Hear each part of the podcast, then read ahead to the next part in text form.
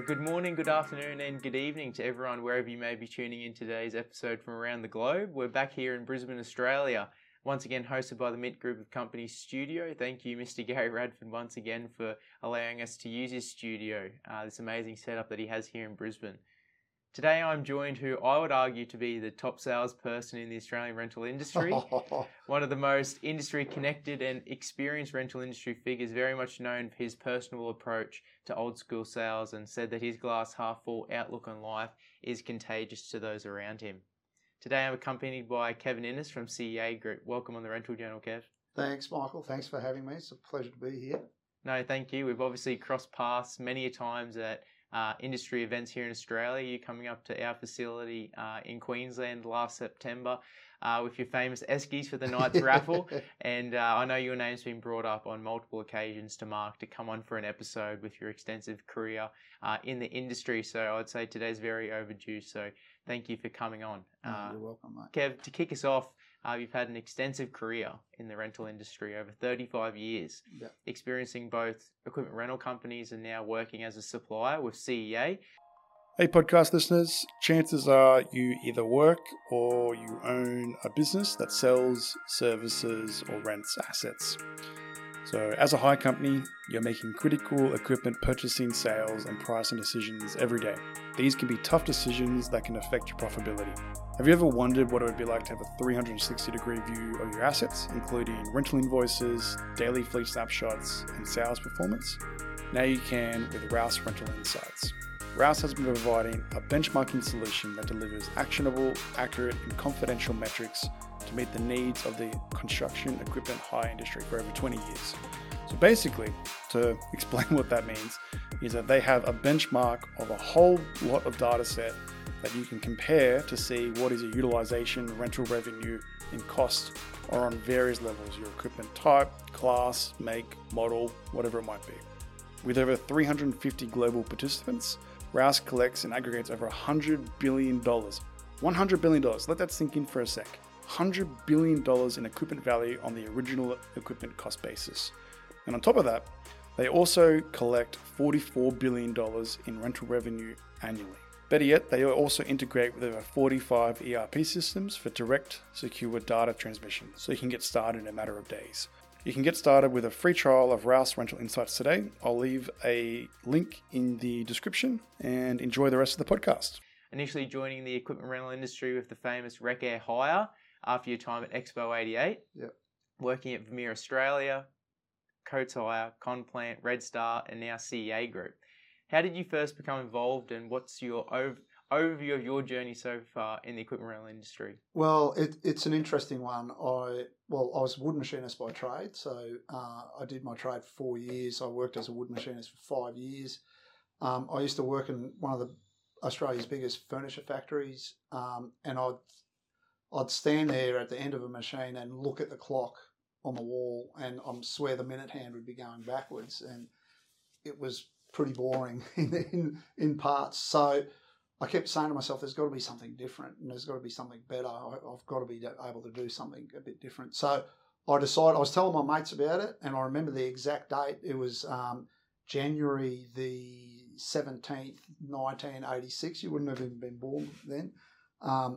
Sitting around a pool at a furniture factory where we were, and I just said, it's got to be something better. So I decided that I was going to go overseas for a year, and one of the guys that I barely knew said, do you mind if I come with you? So we went overseas a year to that date. We went overseas for, it was about just over 12 months. When I was over there, I obviously loved talking to people. I had such a good time. I came back and I was fortunate to come back into a job at Expo 88. So 1988, Expo 88, I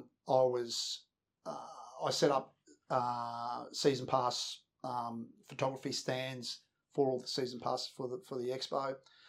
Met heaps of people, and from there I got into another role at Expo called, it was a ticketing transaction role.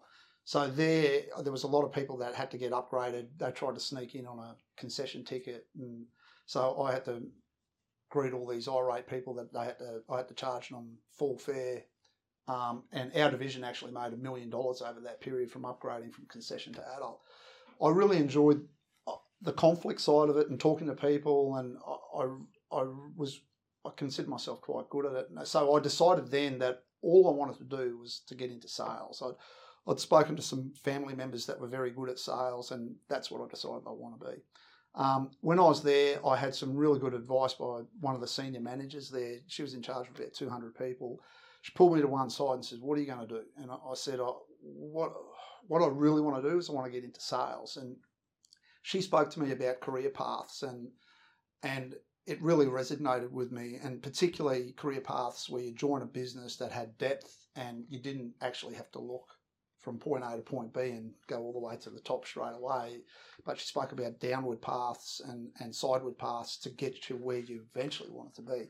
So I took that on board, read one of the papers, and I saw an article for a storeman at Wreckair Hire, and I'd known Wreckair Hire. They had some large depth, and they had businesses or branches all over Australia.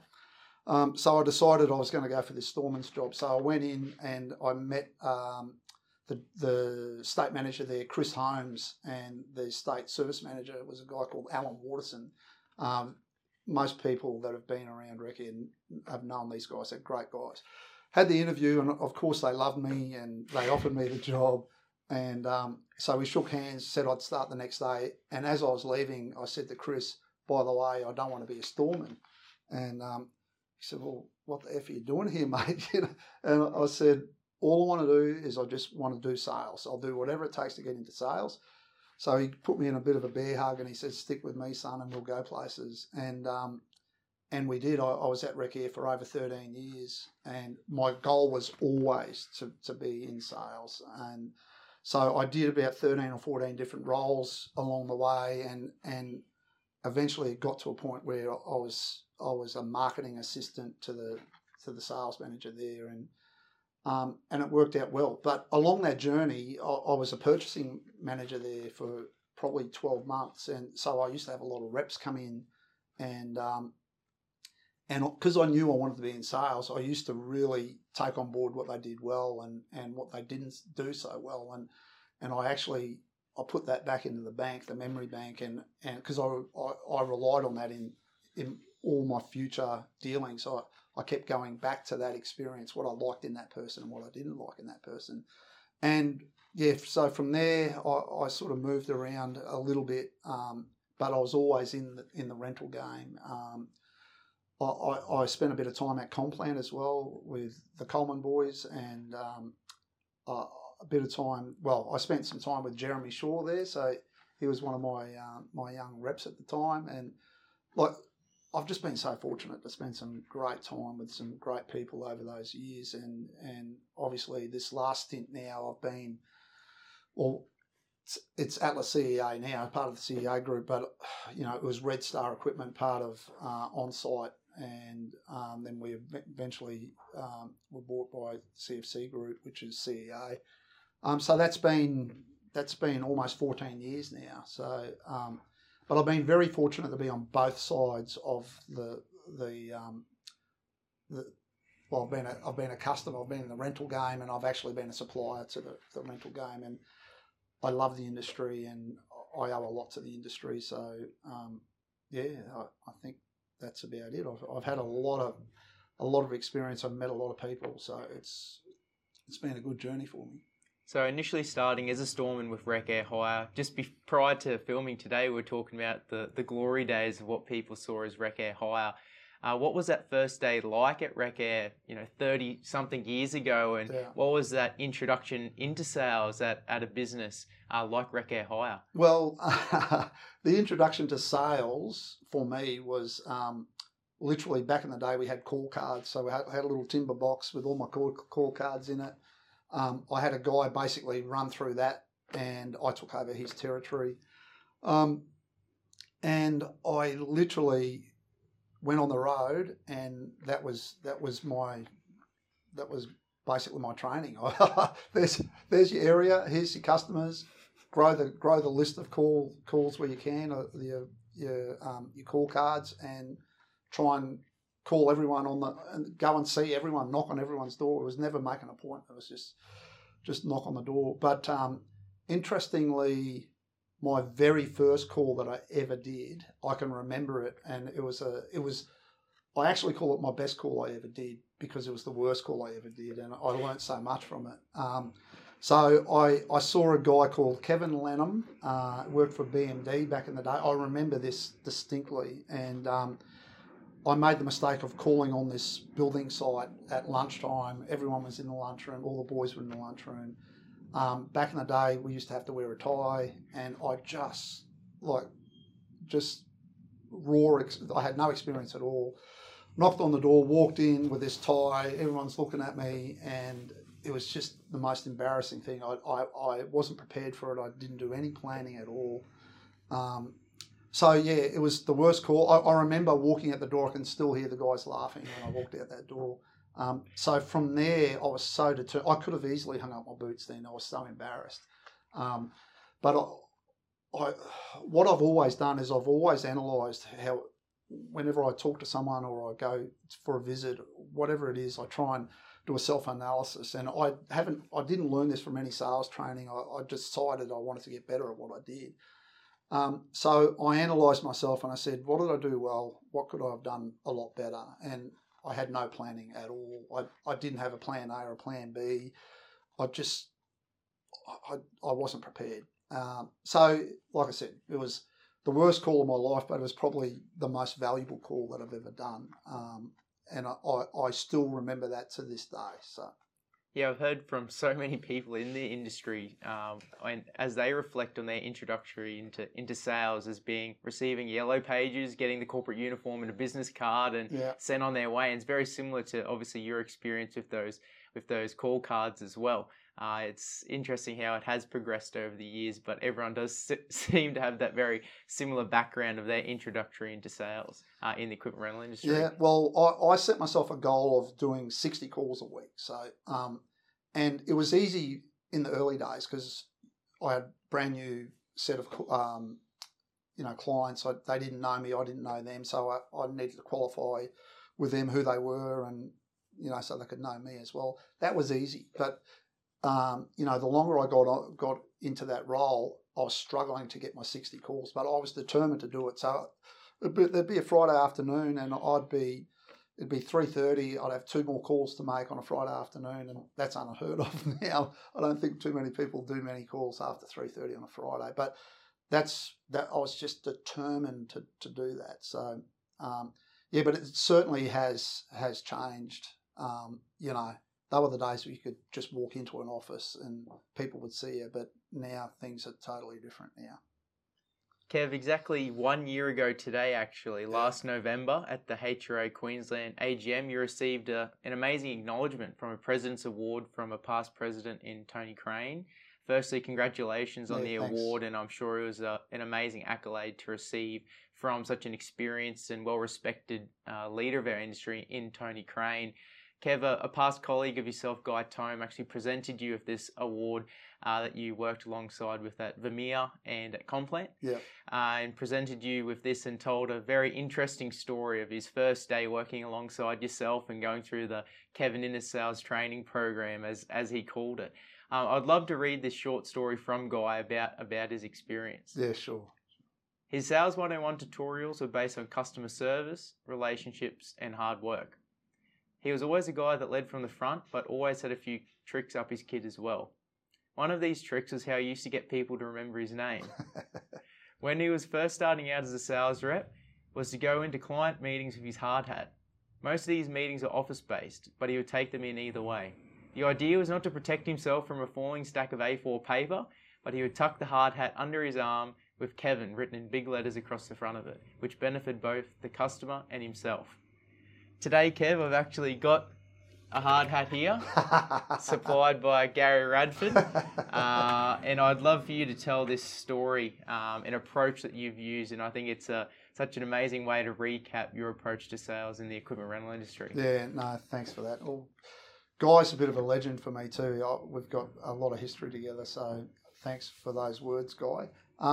So part of that experience where I was talking about Wreckair Hire, when I was in the purchasing department, I used to have I'd probably have 3 reps a day, sometimes up to 5, and you'd have that 5 days a week. And And these guys, although I've seen them 4 or 5 times, I'd never remember their names. So and it was very uncomfortable. It made me feel really uncomfortable, and I couldn't relax until I was kept racking my brain, what's this guy's name? And so that was one of the lessons that I took away. And so from then on, whenever I was in front of people, I always had the hard hat, or I had the diary with my name on it, or whatever I could do.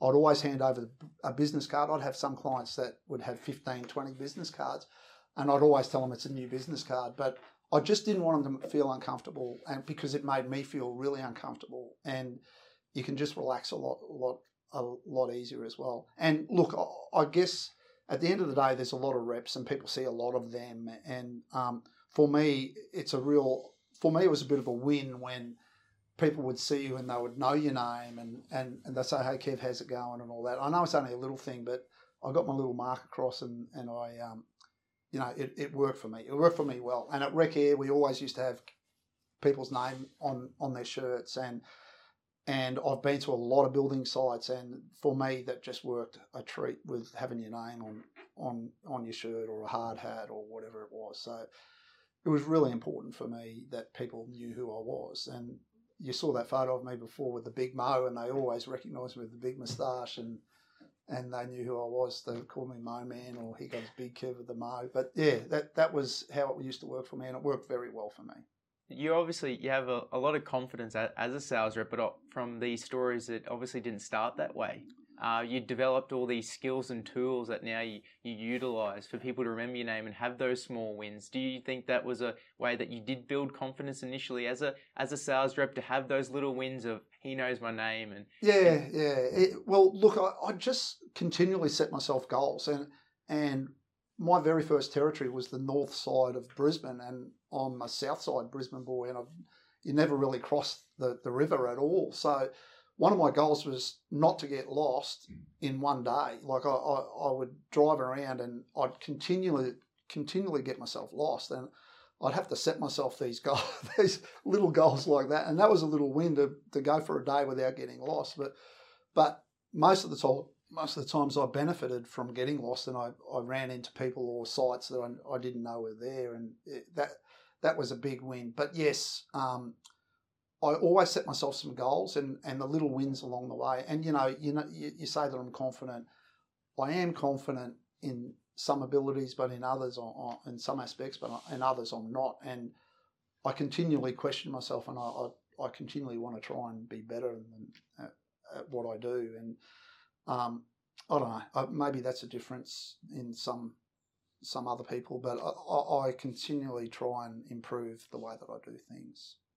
And I do take little wins. And one of the things that I really learned along the way is you need to celebrate your wins, no matter how big or small they are. And I've always remembered that. I remember a guy told me that quite a few years ago, and it's important that you do celebrate your wins, no matter how big they are or small they are. So, Kev, just prior to filming today, we were talking about you going overseas and experiencing Barcelona and Spain with Atlas CEA and the factory there. You've obviously seen a lot of the world from being involved in the equipment rental industry, being overseas, at trade shows, building relationships and experiences whilst in the equipment rental industry.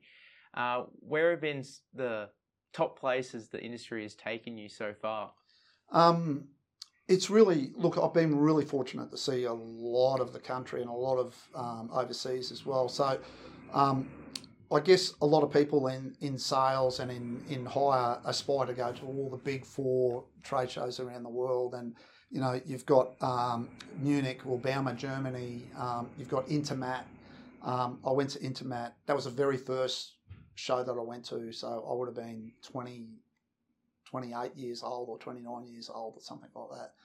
It was amazing. You go to all these hire and rental shows, and I literally went to one, a local show, and then 2 weeks later, or a week later, I was in Intermat, and it's just gobsmacking. So, yeah, Munich, Intermat, obviously Con Expo, Vegas, and China. But I've been fortunate to see a lot of Asia, Singapore, Japan, China. But,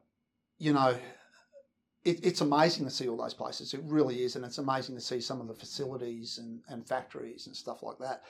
But in a nutshell, I really love going to regional Queensland. I've seen a lot of Australia. I really have seen a lot of Australia. And my favourite is that little run out. And I actually have taken Guy out there a few times, but out sort of west of Mitchell, all the way out to Winton, Longreach, Boolyah, Baduri. You've got Birdsville out there. And my very favourite is Thargomindah. So just the people are real people. And you can have... I've had many beers with the mayors and their councillors and stuff like that, and they're just great people. And so, yeah, to me, I like getting out in those really remote areas. And I remember I did a stint there. I left on a Sunday afternoon, got back on a Saturday morning. I did nearly 5,000 kilometres. I saw 9 people, and but I come away with 9 orders for. I think minimum order was $140,000 or something like that. So, you know, it was worthwhile seeing these people, but it took a while. Those people out there, you've got to spend your time and you've got to do your due diligence, and they probably don't respect you until you've been there 3 or 4 or 5 times. So, yeah, like I said, I've seen a lot of the world, but give me Western Queensland anytime, or, you know, Northern Queensland. It's just a great spot to be, and some of the remote places I've been, you know, in Western Australia and all over the place. It's been great for me. It really has. Yeah, that relationship building is so important as a sales rep, especially in the equipment rental industry. What would you say is the biggest importance of relationship building at these trade shows, these industry events that have impacted your network and your career of getting to know, obviously, like-minded people within the industry, but also building those relationships with your, obviously, extensive customer base now, 35 years in? Well, look, the trade shows are critically important for me. Yeah, and I guess a lot of people would say this, but for me to see, if I see 30, 40 people at a trade show, I'm seeing all the right people. It would take me probably 6-9 months to see that amount of people, and they're scattered all over the country. So I've always believed in particularly the high-end rental trade show. I'm heavily invested in that. I tried to count how many I've been to. I reckon it's got to be at least 17 or 18 of them. It's got to be. But we put a lot of effort into those because it's really important for me. I'm pretty anal about the shows. Like, I'll do all the setup now. There'll be a couple of people. There'll be 2 of us setting up a big stand because I know how important it is, how it looks to other people and what we should be achieving. Whereas if you've got other people, you're relying on other people. I know it sounds a bit old school, but I know what's important and I know what people need to see and the different angles and, you know, how things have got to look. But, yeah... It's a great forum to see a lot of people in a short amount of time. The only problem is trying to get to say good day to everyone. And I've been to trade shows with people who've been lining up to have a chat, and other people are trying to talk to them and go, no, we want to talk to Kev.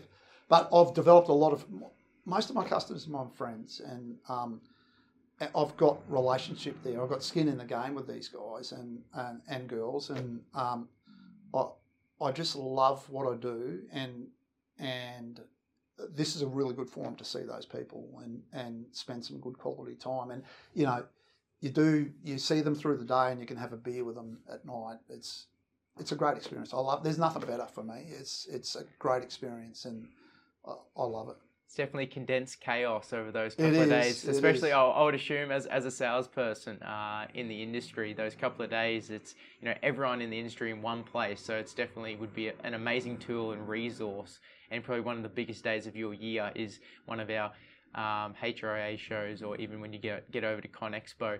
Like you said, Kev, you've been to nearly 20 shows here in Australia, Con Expo in Vegas, Bauma, all these trade shows. What would you say is your best memory or best story from a rental industry event across the world? Well, I knew you'd ask this, but look, there's a lot of stories over a few beers, and obviously we don't want to talk about those. But, and this might sound a bit dull, but I had an experience with at a local trade show about 5 or 6 years ago with a big rental company. There was all the senior guys of a big rental company, and we had this new product, and it was a skid-mounted lighting tower. And back in my Wreckair days, I used to be the guy that used to deliver the mobile lighting towers, take the wheels off them, jack them up, take the wheels off, and then come back 3 months later, 6 months later, put the wheels back on, tow it back, and when it's off hired.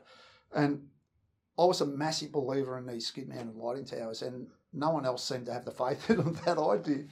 And I remember we're having this robust discussion about skid-mounted lighting towers are never going to cut it in the hire industry.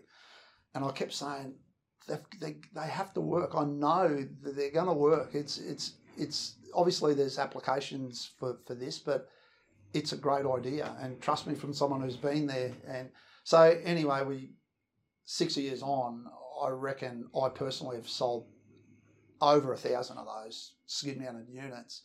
And I know it's not that exciting, but to me it was a big win because I had so much belief in this because of the experience that I had in the rental game. I didn't want to be I didn't want anyone else to be jacking up the lighting towers and taking off the wheels and that. So that was a big win for me. And look, I've got plenty of stories. I've been to some incredible places. One of the things that related to a trade show, I was with the Conplant guys, and we were going to Germany, and we're in this minibus, and there was four of us in this minibus and the driver. And I remember trying to put my seatbelt on. We're going down one of the autobahns, and I couldn't get my seatbelt on. And Doug Coleman's sitting in the front seat, and he says to me, "Kev, don't worry about putting your seatbelt on. We're doing 160 k's an hour at the moment, so if we have a crash, none of us are going to make it anyway." So yeah, there's all those little stories that I have, and it makes my job really great. Like, that's what I look forward to, is going to those trade shows and having some wins and having some good times along the way as well. So obviously, like you said, being in a very unique position as a salesperson, experiencing the end user as well, yeah, as being in a rental company, having to jack up the light tower and now knowing what to sell people because you've had that experience yourself. Do you think that's really benefited you now working with CEA, those years at Wreckair and Coates, that you've actually worked on the product to know what to sell to people? Definitely. But I guess my journey... And look, we always talk about Wreckair Hire, and I think people are sick about people talking about Wreckair Hire, but they did it so well back then. Like I said, I had probably 13 different roles in 14 years. We really learnt a lot of aspects of the business, a lot of aspects on, even in the workshop, starting machines up and all that sort of stuff. But when you got to be in front of the customer, you basically knew what you were talking about. You knew it was a real education, and that has benefited me. Like, I don't confess to know everything about, and as a matter of fact, I'm not very technical, but I know enough about it, a lot of things to keep me going. And I'm never going to lie to anyone and say and try and smoke and mirror what I know. I'll tell them I don't know. I'll find out the information, but I do know enough to sort of to get around most situations where I can. But certainly that experience has been invaluable for me in whatever I've done. And I can hear myself talk sometimes, and it sounds like I really know what I'm talking about because I've been the guy that's had a flooded machine, or people put on e-stops on, or all the stuff that's gone wrong, run out of fuel 1,000 times. I've experienced those calls, and I sort of have learnt from that. So I try and do some sales training now, and I try and part some of that information about even the terminology, what people call things are so much different. And you need to know 5 different names for one thing, And but anyway, it's certainly benefited me from the way I've journeyed through and that experience with all that. That's certainly helped me today. Kev, you mentioned mentoring and sales training. just then. And in 2019, you participated as a mentor in the HRIA Women in Hire program. The program is designed to give women opportunities to help grow themselves, their leadership skills, develop confidence for a long career in the equipment rental industry. You're quoted by saying, "I enjoyed sharing my knowledge and experience, and it made me feel like I was giving back to an industry that has given me so much." I'd love to hear your experience from a mentor's perspective in this program, what you got out of it, what your mentee gained, and some success stories from that year in 2019.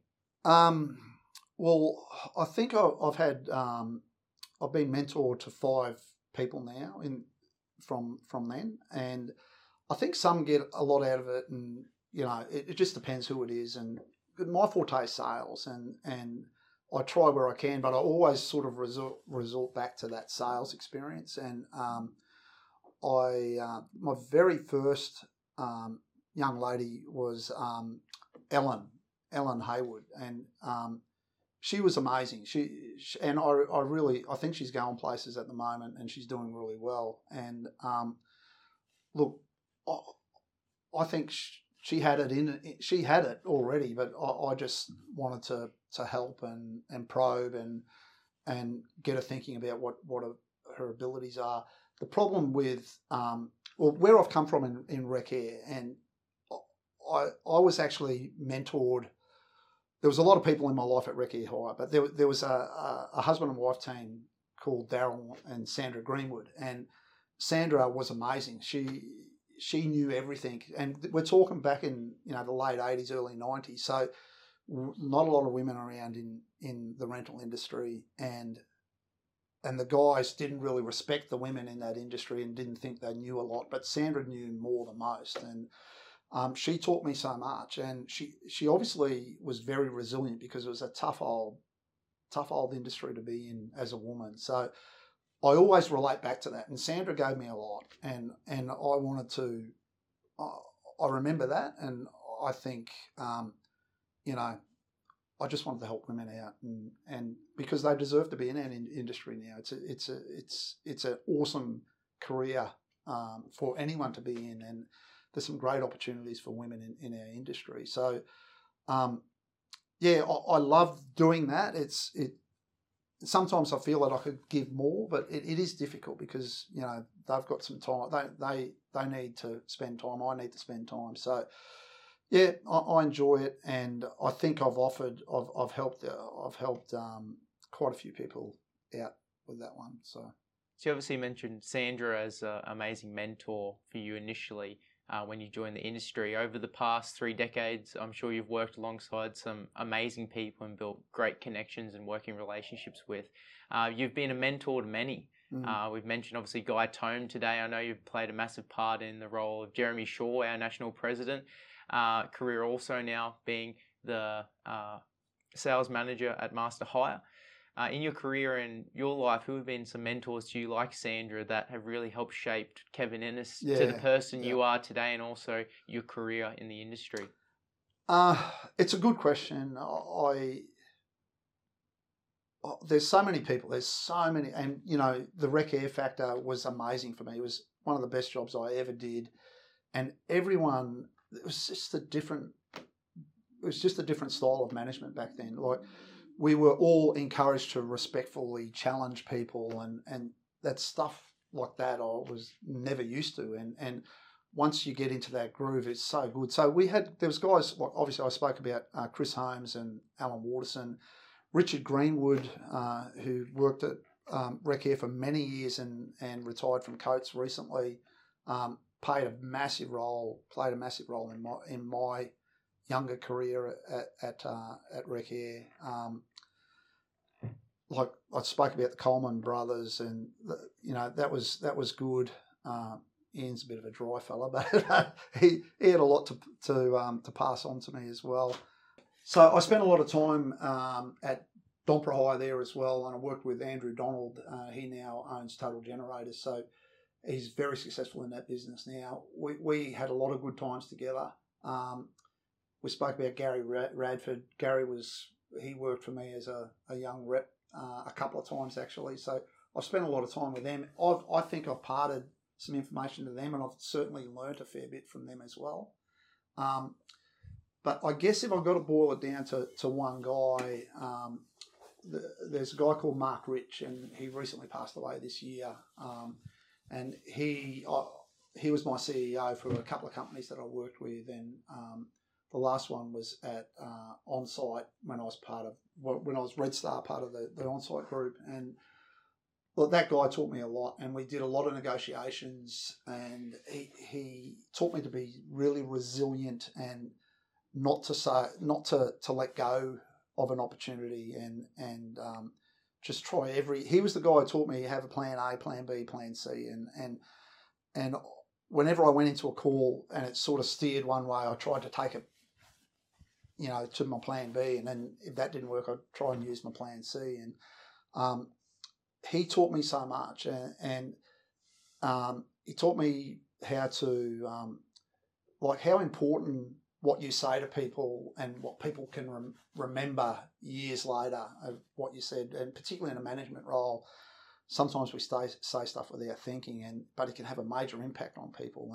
And I used to do a little cheat sheet for Mark every time he came into our branch, and as he walked in the door, it'd have the name of the person to the left, to the right, and as he walked around the corner, and a little personal bit about each one of those people. And he was so personable. So he taught me how to be personable, but there was also a tenacious part of him as well, and not to let go of something. And there's an opportunity, just keep going and walk away reluctantly. But hopefully most of the times we can have a win out of that. He was a great guy, and I do miss him, and I'm sure others miss Mark as well. Kev, a great quote that I'd love for you to expand on is, great salespeople are relationship builders who provide value and help their customers win. In addition to this quote, after speaking with Guy Tome, he passed on his perspective of your values and your drive as a salesperson and what he gained from you as well, which I think perfectly relates back to this quote.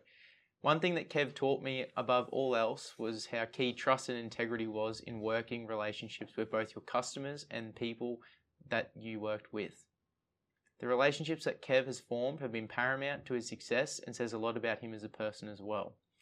Kev, your approach to sales seems to be so much based on relationships and customers and a future together. What's some advice that you would give to new people entering sales in the equipment rental industry going forwards? Yeah, that's a good one. Look, I think most importantly is to be honest.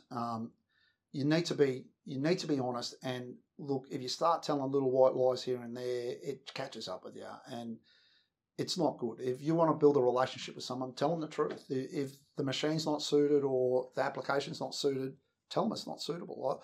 I've had customers that have asked me about whether a certain machine would be suitable for their application. And I've said, absolutely not. It's got a single cylinder engine. You like big engines. You're going to hate it. You're not going to like it. So I probably lost a couple of machines down that way, but I reckon I've picked up, heaps more because of that. So be honest, persistent, be persistent. I really, for me, what I got a lot out of my sales life is always self-analysing the way that I do things and what could I have done better? What did I do well? Always, what did I do well? I don't want to beat myself up too much, but what could I have done better? And I'd write it down and I'd take notes. And when I'd go into the next appointment, I'd use that and ensure that I didn't make that same mistake again. A big one for sales guys is, whenever I talk to sales guys, I always make sure that they listen to the client, and I just tell them to shut up, and listen to the client and listen to what they have to say and ask some probing questions and ask about their situation. But more importantly, if you know the answer straight away, you're not going to jump in and tell them straight away what the answer is. Understand exactly what their situation is before you go and give them the solution. And I guess nowadays it's really important that you become an integral part of people's businesses, and to a point where they can't do what they do without your company or without you. I think it's critical these days because it's so easy for someone to buy these days. They can get online and they, like back in the day, I used to take a brochure to someone and explain to them a machine and talk about different bits of a machine. You don't get that opportunity anymore. It's, they can dig that up online, and they actually have got all that information. I've probably got five different brands in front of them, and they probably made the decision before you've even got there what they want. So I think importantly, it's to ensure that you're an integral part of their business. I think that's the only way, yeah. And to obviously have a relationship. A lot of people do, they send quotes through via email. They don't even talk to people. They don't know who they are. For me, it's a last resort to send a quote through via email without even talking to someone or without even, visiting them. I always would do that as a last resort. I like face-to-face. And I guess one day that'll die, but I think as long as you can find an excuse to get into someone and talk to them, you're going to have a far better opportunity or opportunity to get a result. The words you just used were obviously persistency, self-accountability, listening, and honesty. They're all words very much focused for a long-term relationship for the future. You're not looking for those short wins in your sales. No. I've never been, like for me, if someone buys whatever it is, something for $10, $100, for me, that's a win because we're getting that person into the process of purchasing and feeling confident about your product and you. And I've never been one for chasing the big sales all the time. I love sales and I'll take anything, seriously. As long as they're people are ordering or buying, I don't care what it is or how big it is. But obviously, I love doing what I do, and I think that builds the relationship later on down the track when the big orders start coming through. As a supplier, what have you seen to be the hardest part, especially over the last 3 years with COVID has been a massive issue with supply chain staffing, product line or product availability even. Here in Australia, I know it's definitely impacted the US as well when I was at the ARA show this year. What have been some of the biggest challenges for you as a salesperson during this very strange and difficult time that none of us have ever experienced? Yeah, well, I guess the first one is trying to get Teams set up on my computer. I didn't have a clue what I was doing. And just having faith in teleconferences and stuff like that. Never done them before, and they were great, but they serve a purpose as well. But some of the big challenges was obviously me setting up my personal devices and, without cutting out and stuff like that. But the obvious ones with supply issues and pricing. Like pricing over the last 3 years has just been insane. So that's been difficult. But there's a couple of things now where we've had to basically overstock. A lot of people, you couldn't get anything, so you kept placing orders. And now they're all starting to flow through. So I think you'll find there'll be a lot of supply issues coming through with a lot of people. They'll have a lot of supply, and obviously you got to develop a strategy to move them on. But that was one. Componentry was very difficult. So there was. I'm still getting machines that we ordered 2.5 years ago. So that's hard, and particularly when people are planning and they placed orders 2.5 years ago and the gear's still not here. But it's very rare now, but it's still an issue. Some of the biggest things over that period, over that last 3 years, was the environmentally friendly products. So all that coming through now where people are really focusing on that. So that's a big issue. 4 years ago, we knew about products, but there wasn't that need or there wasn't that inquiry for that, but now it's a critical part of people's business now to make sure that they have green friendly machines, and there's a lot of policies coming into play where they need it. So I used to say, I remember talking to the factories 8 years ago, and I'm saying, what's a diesel bit of equipment going to look like in 7 years' time? And no one could answer me. And then, 3 years ago, I've asked that question every year. What's it going to look like? What's it going to look like? Now we're starting to see what it looks like, and it'll be a major part of what we do now, particularly around diesel products. You'll see a lot more electric, a lot more battery, and that'll be the new generator or the new compressor. There'll be new machinery that will come up, and in the next 5 years, it'll be even different. So yeah, there's definitely some changes, and COVID was interesting, with particularly around that pricing and that supply. It made it difficult for us. Mm. Kev, you've worked alongside a lot of high achievers throughout your time in the industry. We've obviously mentioned Jeremy Shaw being the sales and marketing manager at Master Hire, Guy Tome, the national sales manager at Conplant, and even Gary Radford now owning Mint Group of Companies. From your perspective, what have been some common traits that you've seen from successful salespeople throughout the years? Yeah, definitely. I think persistence is definitely one of them, and all those guys have their own unique little personalities, and but I think their determination to win, and look, I know from my experience, I don't do it for the dollars. I do it because I want to win. I want to be able to look after my clients. There's a lot of reasons why I do what I do, and money doesn't really come into much of a play. It's more looking after the guys that I have and being honest, and all these other guys have got similar traits. You've got to be honest, you've got to be persistent, and I think that self-determination, that self-drive is important because, mate, in this game it is a roller coaster of emotions. I've always said that, and you've got your highs and your lows, and hopefully you've got more highs than lows. And you've got to learn how to deal with that because it's a tough business, particularly when you're under the pump to get results, and you need to keep plodding away, and you've got to keep going. And yeah, so that determination doesn't come with everybody, and some people have got it and some people don't. You said that your approach of the email being the last resort and you want to go and meet people face to face and experience with that customer. How have you seen person to person sales has changed over the last 35 years, or how do you see it will evolve over the next 10? That's another great question. You're asking some good ones. So look, up until recently, I've had a new management change, and they asked me what sort of goals have I got? What sort of training do I want? What sort of sales training? And I said, I don't want any more sales training.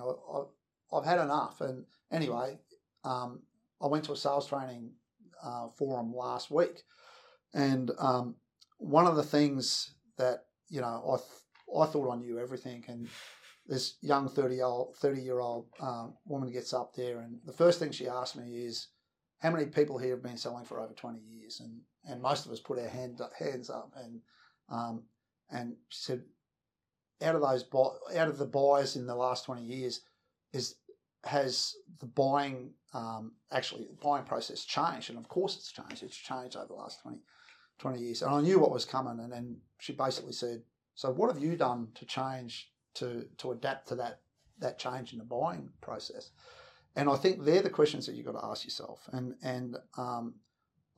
that really hit home with me, and I had to eat some humble pie there, and I was the first one to put my hand up, and because it was really thought-provoking. And what do you do to change? Like young fellas like you coming through, and like I've got relationships with a lot of people, but it's these young guys that really aren't the young people in the business. They've done their homework. They know what they want, and they're not interested in a relationship. So, like I said before, you've got to somehow make sure that you become part of an integral part of their business. Person to person, I think it's still critical that there's personable relationships. It will be harder to get in front of people, but I think you've just got to find the reason to get in front of people. And I think when you're in a call and you're in front of someone, I've always questioned myself and challenged myself to ensure that there's a takeaway from the meeting. You you don't want to have a meeting for meeting's sake, and like you might get in to see the highest person in the business, but if you don't have something to offer, or if it's not, if they don't get something out of it, you're not going to get another. You're not going to get another foot in the door. So you need to have a takeaway for both parties when you're in these meetings. This is my belief that. So you set yourself a goal to have a takeaway and make sure there's something interesting. So whenever I go in, I talk about bags, you know, having a bag of tricks, and all your the more offers you can have, you can, you know, the more that you can offer someone, the better it is. If you're only selling one item, it makes it a lot difficult to be in front of people. So I guess in the next 10 years, I still think you need to have relationships with people.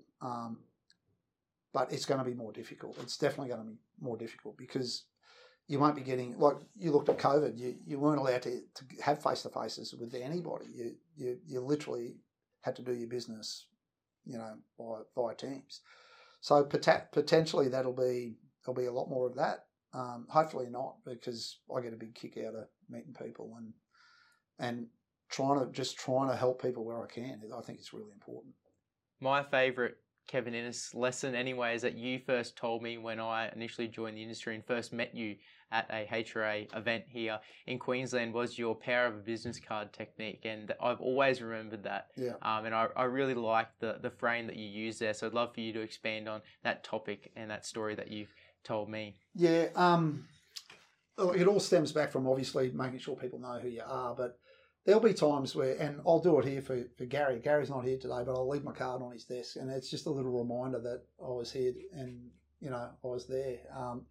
But I think it's so important. Like you buy 500 business cards and it costs you $200. So, you know, it's not a lot of money for a business card these days. And even now, I think, like, if you go to knock on someone's door and they're not there, I'll put it in the sill of the door. If it's a lunchroom, I think I was one of the first ones to sort of start that, where you'd go into an office, a lunchroom, and slide your business cards at the door. So you'd walk in, and I'd basically see how many business cards I could get, you know, on the door there. But look, you got nothing to lose, and people know that you've been there. If they don't know you've been there, it's pointless. And even if you don't get to see them, at least they know that you tried to get there. You can give them a call afterwards, and they potentially say that, oh, I noticed that you were here. Another thing, back in the day, I used to hand out desk pads, and I used to write a little message on the desk pad and leave it there, and like, little things like that. Oh, I don't know, I call it quirky, but I just think for the a 1 cent cost of a business card, what have you got to lose? Nothing to lose. And hand them out. Like, just don't hand them out on a Friday night in a nightclub, but it's all good. Kev, what was the realisation moment when you went, yep, the hire and rental industry and sales was your passion and something that you would have for 35 years down the track and a career for a lifetime? Was there a specific light bulb moment that hit you that you went, yep, this is for me? Look, for some reason, like when I said I travelled overseas, I just really enjoyed talking to people, and it was so different from what I was used to working in a factory, just standing, looking at the clock and the minute hand going backwards. So for me, I just had this drive that sales is what I want to do. I in that, you know, that probably that 18-month period where I was overseas and I worked at Expo there, something just resonated with me about talking to people, and I just, that's what I wanted to do. I was just driven to do that, and but I guess along the way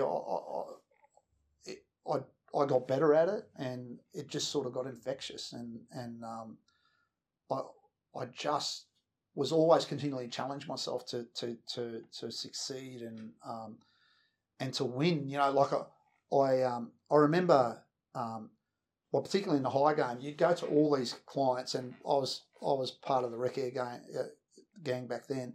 You'd go to a site and I go, no, we're Coates. We're exclusive Coates here. And I go, okay. But so I'd take that a couple of times and I'd go, well, how can I overcome that? So I'd say my response would be, okay, I understand you've got a contract with your current supplier, but all I ask is when they can't help you, give me a call. Just give me one chance and I'll prove that we can help you. And so then I'd say, but there's one condition. Once I help you, I need your business from then on. And I remember there was a site, a Thies job that I was trying to get. They were exclusive Coats back in the day. And this guy asked me for a thing called a tremie bucket. And I'd never heard of a tremie bucket, but apparently it was like a kibble bucket where you put concrete in, but you can pour underwater. I said, I'll find you one. I didn't know where it was. And we had one, and it was in Gladstone. So I rang the guy up, said, we got one, shipped down from Gladstone. And I kept saying to him, remember the deal, remember the deal. So I helped him out, and that's how I got that business. And I think just that determination to come to turn that client around, and just being inventive about how you're going to win that work. And that was one of the things I had in the back of my head. That was one of my plans. How can I get these guys away from another supplier? So that was my catch cry. Give me a call, and I'll be the guy that makes it happen for you. And it'd be our team that made it happen. But from then on, we want the business. So, yeah, those little things, I just got a kick out of doing that and winning business and helping people out. Because I used to go out and someone wouldn't know how to do a job, and go, why don't we try this, this, this, and this? And it was just helping people out, getting things done, and you know, the results flow from that. Kev, today we've spoken a lot about Kevin Ennis, the salesperson, and your amazing career in the equipment rental industry, but not about Kevin Ennis, the man.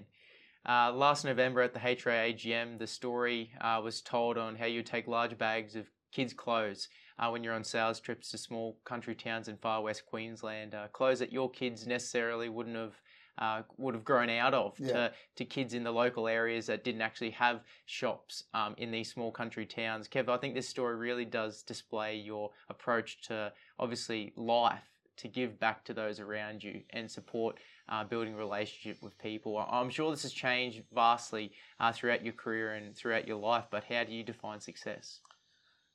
Oh, look, it is a really interesting question, and success to me has changed over the last 35 years. So when I started at Wreckair, success to me was becoming a salesman. Like, to me, that was where I wanted to be. That's what I wanted. And I got there, and it was amazing. And then after that, it was like I was in a sales team of 17 guys, and I wanted to be recognised by my peers as one of the best. So I wanted to be in the top 3 of the sales guys in our region. And then I become that, and then I wanted to be number 1, and then I become that, and then it got to things like it depends where you are with your family and stuff. So when I had a family, it was important that I was successful financially. So sales was one of the things that got me there as well. But it does change, and now my kids are gone, and we're not rich, but we're comfortable. Money isn't everything to me, but it's more helping people, and I believe that I just want to give back to people. I really do. Like, I see young guys like you, and I'm so impressed, and we've got a good future, and I get a kick out of seeing young fellas develop and when I say young people develop and grow, and to me, that's part of my success, if I can help someone get there. And I guess ultimately now success for me is spending some quality time with my family and doing what I like to do, and I guess that's now a lot of people would deem that as being successful, when you can have that happy balance between the two. And so like Wreckair days, we used to work 7 to 5, and like I'd be there at 6 and leave there at 6, and we'd have beers after work, so I'd get home at 7. And so all that, you weren't encouraged to spend time with your family.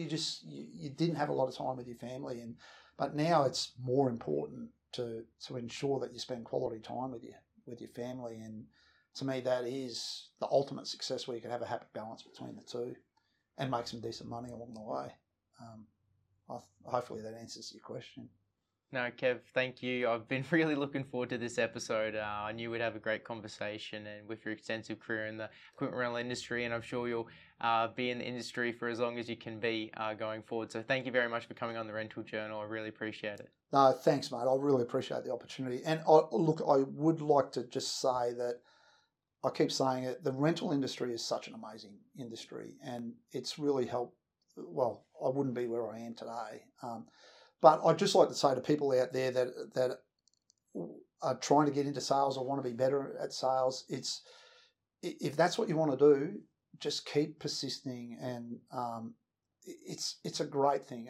And the biggest insult to me would be if someone considered that I was like a car salesman or something like that, and that's something I never ever wanted to be. And so I think if you're true to yourself and you're true to your clients and you look after them, I think it'll all come. So, but I love the industry, and I can't do enough to sort of pay back.